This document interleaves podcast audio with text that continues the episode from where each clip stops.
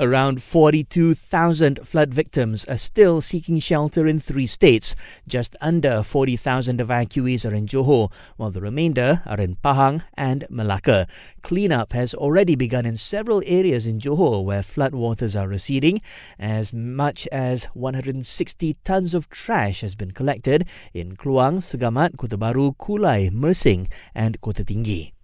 A consumer rights group has praised the move to give loan moratoriums to borrowers in flood hit areas in Johor. FOMCA President Dr. Dr. Marimuthu Nadason told us the moratorium can ease the financial burden of those who have to deal with floods every year. Those who have been affected are suffering, especially in the payments of their car loans, housing loan, either their personal loans and other loans. And I think the FOMCA welcomes the decision FOMCA would like to urge more banks to come forward to help the victims.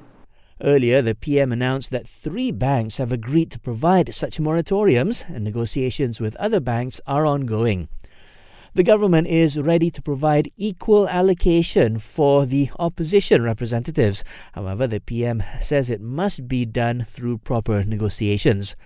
Separately, Datuk Sri Anwar Ibrahim says that the government will not dismiss feedback that could improve Budget 2023.